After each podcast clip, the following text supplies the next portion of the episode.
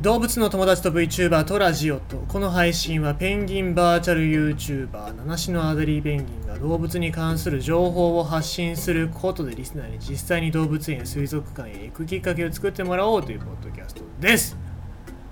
今新しい動物の友達の動画の編集に取り掛かっててさ神戸動物王国の動画編集してるんですけどまああの見返してると可愛いわと思いますね。その可愛いなって思ってんだけども撮ってるやつが下手だなと思ってこのバカタレがもうちゃんと仕上がれちゃんと撮り上がれって思うよね。毎回毎回それは思いますし。そのたんびに機材なんかもちゃんとしなきゃいけないなと思うんですけど僕の中で一番重要なのは三脚なんですよね。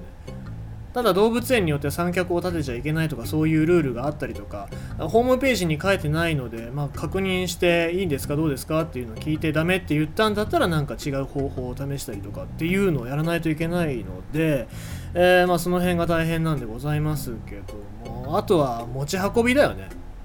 持ち運びをしやすい三脚っていうのは軽い軽いけども安定感がないっていうので、ま、非常に問題がありまして僕はちょっとその間を取っていろいろなものを試してるんですけども多分これまでにおそらく三脚だけで、えっと、2 3 0万使ったんだろうなと思うんだよね。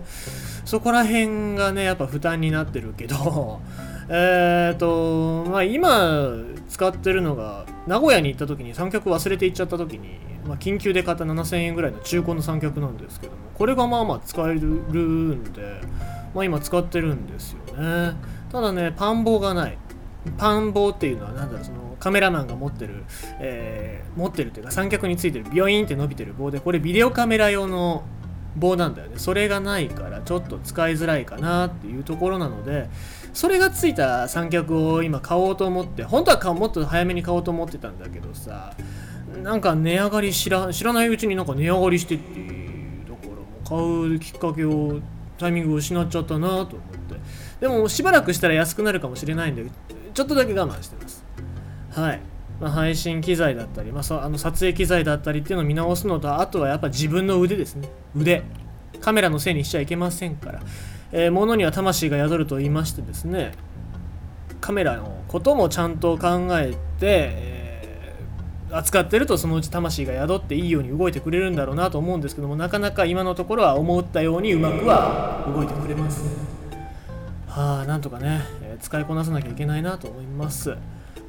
さてはて、えー、今日のニュースでございます。近いとこですね高崎山のお話をしたいと思います。まあ、オリンピックでも女子の選手がたくさん活躍していますけども高崎山の猿でも同じように活躍をしている猿が出てきたというところでございますね。大分県高崎山でメスザルのボス誕生。オスに立ち向かったレアケース。野生のニホンザルを間近で観察できる大分市の高崎自然動物園では1953年の開園以来初めてメスザルのボスが誕生した。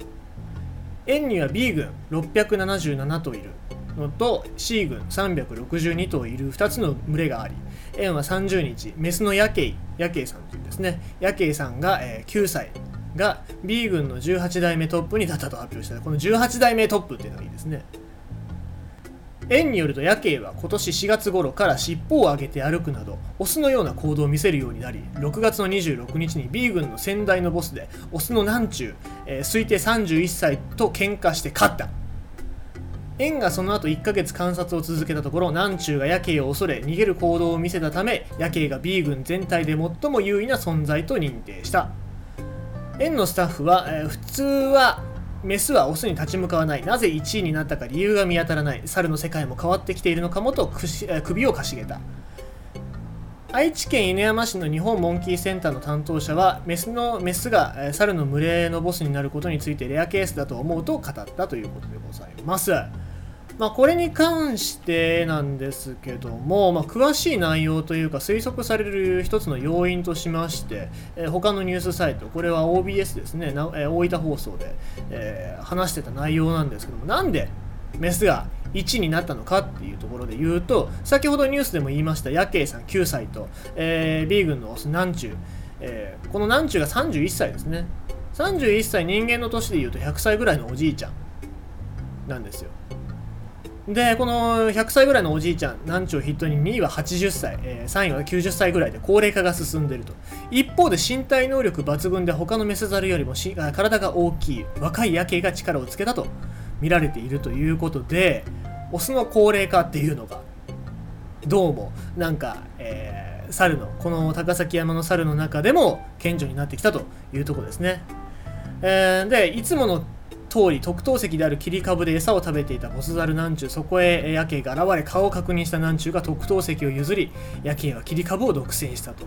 いうことで、えー、若いメスっていうのがこれから天下を取ってくるのかなっていうのを見てみると人間の世界っていうのも若いメスっていうのがどんどん天下を取ってくる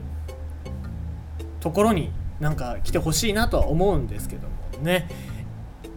ただねなんか今日本の政治を見てるとどう考えてもおじいさんとおばあさんがもうこれ以上言うのやめましょう。はい。